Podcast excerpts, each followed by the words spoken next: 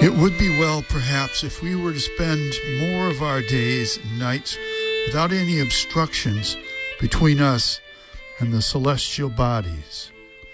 Birds do not sing in caves, nor do doves cherish their innocence in dovecots. From Henry David Thoreau.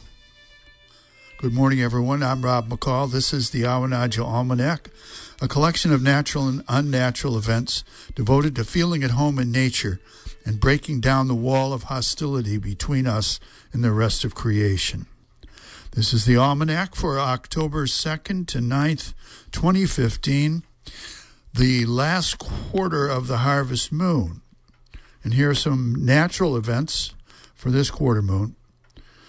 Naturally, at this time of the year, our thoughts turn to the coming winter. How bad will it be? How cold? How snowy? Uh, and those who are inclined to prognostication are ever ready to offer forecast. Among these, of course, are the almanacs. Now, last year at this time, the Old Farmer's Almanac, this is the one published in Dublin, New Hampshire, offered this prediction for last winter in the Northeast. Quote, Winter will be much colder than normal, with near normal precipitation and below normal snowfall. Now, you can judge for yourself how accurate that forecast was. I would say they got one out of three right.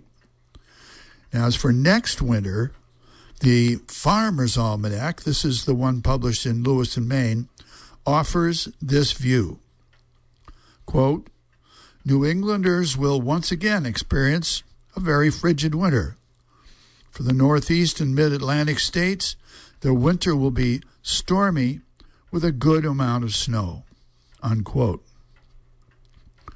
Now, can someone please explain to me just how much a good amount of snow might be? So much for the almanacs. There are also natural signs which tradition tells us may give us an early indication of the rigors of the upcoming season. One of these, well known, of course, is the woolly bear caterpillar, the larva of the Isabella tiger moth, Pyrrharctia isabella, which overwinters in its caterpillar form as far north as the Arctic Circle and beyond, and actually freezes solid to survive the cold.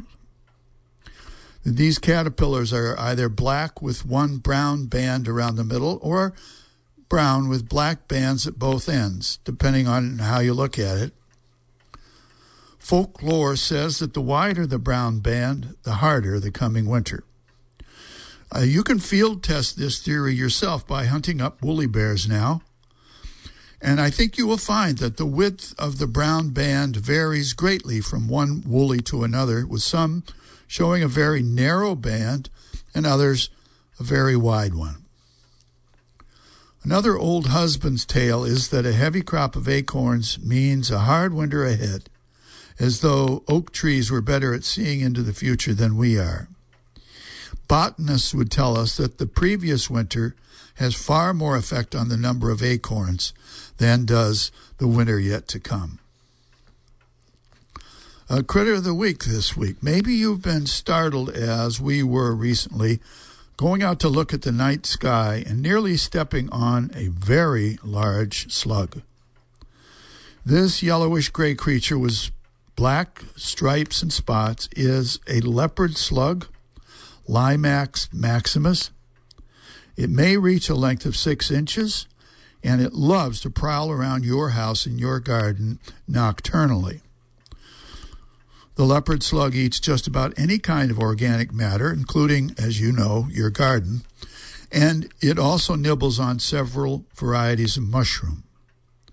It's native to the Mediterranean region and is an immigrant in many other countries and Maine.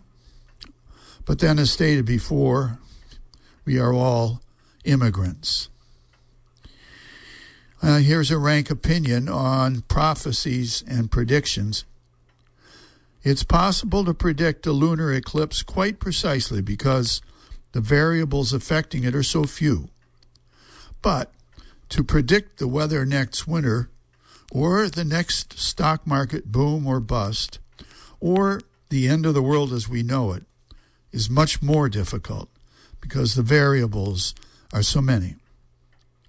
In predicting the future, the best policy is to prepare for the worst and hope for the best. Finally, here's a seed pod for you to carry around with you. This one from Annie Dillard. The great hurrah about wild animals is that they exist at all.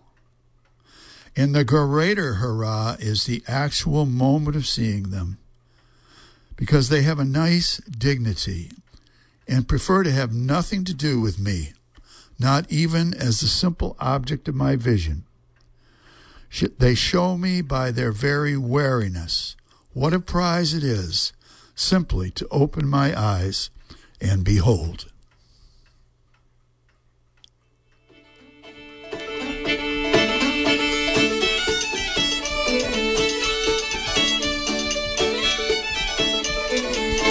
That's the almanac for this quarter moon, but don't take it from me.